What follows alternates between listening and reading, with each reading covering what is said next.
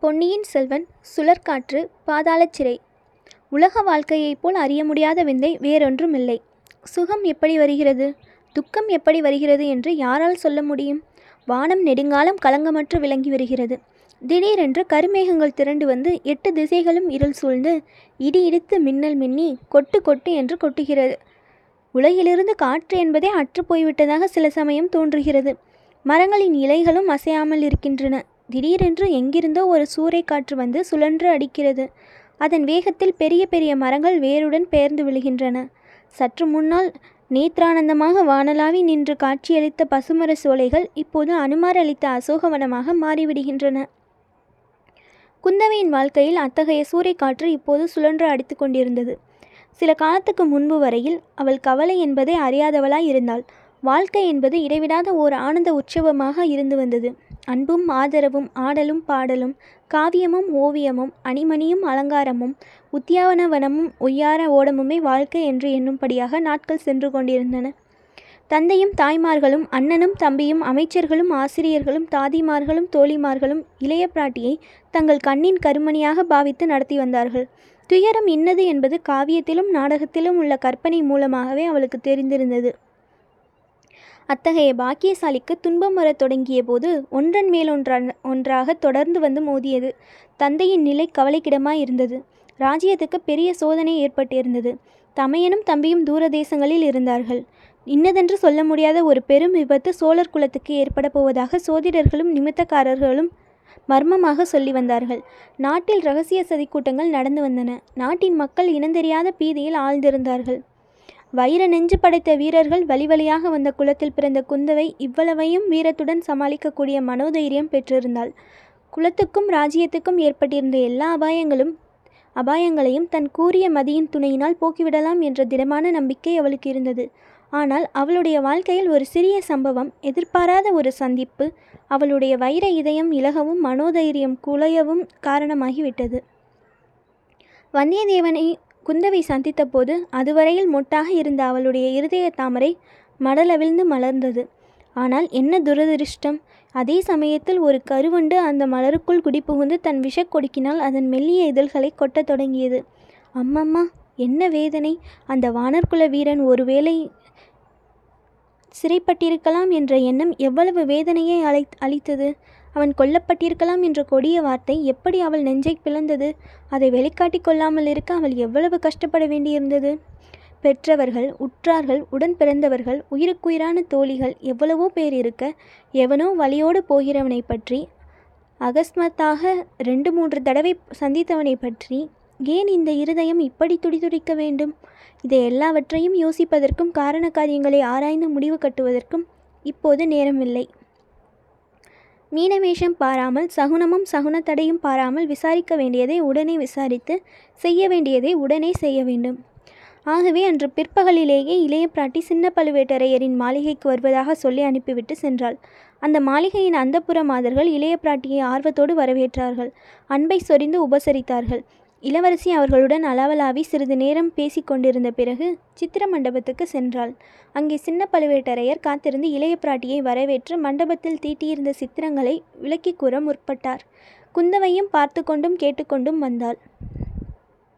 கடைசி சித்திரத்தண்டை வந்து நின்றதும் குந்தவை காலந்தகண்டரை ஏறி ஏறிட்டு பார்த்து ஐயா பழுவேட்டரையர்கள் பரம்பரையாக சோழகுலத்துக்கு ஒப்பற்ற சேவை புரிந்து வந்திருக்கிறார்கள் என்றாள்.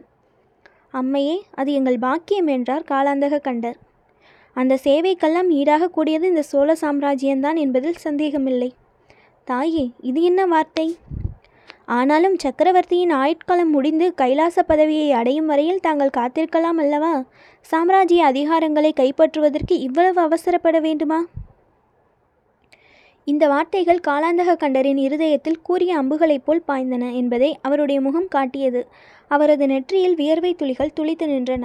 மீசை துடித்துடித்தது கை கால்கள் விடவெடத்த ஆடின. காலாந்தக கண்டர் நெற்றி வியர்வையை துடைத்து கொண்டு குந்தவையை பார்த்து அம்மையே இது என்ன இவ்வளவு உக்கிரம்? சொல்லம்பினாலேயே என்னை எமுலோகத்துக்கு அனுப்பிவிடுவதென்று உத்தேசமா? என்றார். ஐயா அத்தகைய சக்தி என்னிடம் இல்லை என்பது தங்களுக்கே தெரியும். காலாந்தகரிடம் அணுக யமனே பயப்படுவானே? என் போன்ற பேதை பண்ணால் அது முடியுமா? அம்மணி இத்தகைய கொடிய வார்த்தைகளை சொல்வதைக் காட்டிலும் பழுக்க காய்ச்சிய ஈயத்தை என் காதல் தாங்கள் ஊற்றலாம். தேவி இவ்வளவு மரக்கருணை காட்டும்படி அடியேன் என்ன ச தவறு செய்தேன்? தங்கள் தவறை பற்றி சொல்ல நான் யார்? என்னுடைய தவறு இன்னது என் என்பதைத்தான் தாங்கள் சொல்ல வேண்டும். என் தந்தையின் நோயை தீர்ப்பதற்கு மூலிகை கொண்டு வருவதற்காக ஆள் அனுப்பியது என் பேரில் தவறா? இல்லை அம்மணி அது ஒரு நாளும் தவறாகாது. பழையாறை வைத்தியர் மகனை கோடிக்கரைக்கு மூலிகை கொண்டு வருவதற்காக நான் அனுப்பினேன் என்பது தங்களுக்கு தெரியுமா? தெரியும் அம்மணி. இன்றைய தினம் அந்த வைத்தியர் மகனை கயிற்றால் கட்டி வீதியில் உம் குதிரை வீரர்கள் இழுத்து கொண்டு வந்ததை பார்த்தேன். கட்டையிலிட்டது தாங்கள்தானே? அவனை அனுப்பியவள் நான் என்று தெரிந்துதானே இந்த ஏற்பாடு செய்தீர்? ஆம் பிராட்டி ஆனால் அவன் ஒற்றன் என்பது தெரியாமல் தாங்கள் அனுப்பியிருக்கலாம் அல்லவா? பழையாறை வைத்தியர் மகனாவது ஒற்றனாவது. அந்த கதையை என்ன நம் என்னை நம்ப சொல்கிறீரா? தாயே அவனே ஒப்புக்கொண்டிருந்தால் நம்ப வேண்டியதுதானே? இளவரசி சிறிது திடுக்கிட்டு அவனே ஒப்புக்கொண்டானா? அது எப்படி? என்னத்தை ஒப்புக்கொண்டான்? என்று கேட்டாள். தன்னோடு வந்த இன்னொருவன் ஒற்றன் என்று இவன் ஒப்புக்கொண்டான். அந்த இன்னொருவன் மூலிகைக்காக உண்மையில் பிரயாணம் புறப்படவில்லை என்றும் இலங்கையில் யாருக்கோ கடிதம் கொண்டு சென்றதாகவும் இவன் ஒப்புக்கொண்டான். இவன் பெரிய மூடன் ஏதாவது உளறி இருப்பான். இவனுடன் சென்ற இன்னொரு ஆளையும் அனுப்பியவள் அனுப்பியவள் நான்தான். அது தங்களுக்கு தெரியும் அல்லவா? தெரியும் தாயே. ஆனால் தங்களை அந்த மனிதன் ஏமாற்றிவிட்டான் என்பதும் தெரியும். வந்தியத்தேவன் என்னும் பெயரையுடைய வாலிபன் உண்மையில் ஒரு ஒற்றன்தான். இல்லவே இல்லை. அவன் காஞ்சிபுரத்திலிருந்து என் தமையன் எழுதிய ஓலையை கொண்டு வந்தவன். இளவரசி அவன் சக்கரவர்த்திக்கும் இளவரசரிடமிருந்து ஓலை கொண்டு வந்தான். அதனால் என்ன? ஒற்றர்கள் இப்படி ஏதாவது ஒரு உபாயத்தை கடைபிடித்துதானே தங்கள் வேலையை செய்ய வேண்டும்? ஐயா வந்தியத்தேவன் ஒற்றன் என்பதற்கு ருசி என்ன? அவன் ஒற்றன் இல்லாவிட்டால் ராஜபாட்டையில் நடப்பதை விட்டு குறுக்கு வழியில் நடப்பானேன். குழந்தை சோதிடரிடம் போய் சக்கரவர்த்தியின் ஜாதக பலனை பற்றி கேட்பானேன். சக்கரவர்த்தியின் ஜாதகத்தை பற்றி நான் கூட குழந்தை சோதிடரிடம் சோதிடரிடம் கேட்டேன். அதனால் என்ன?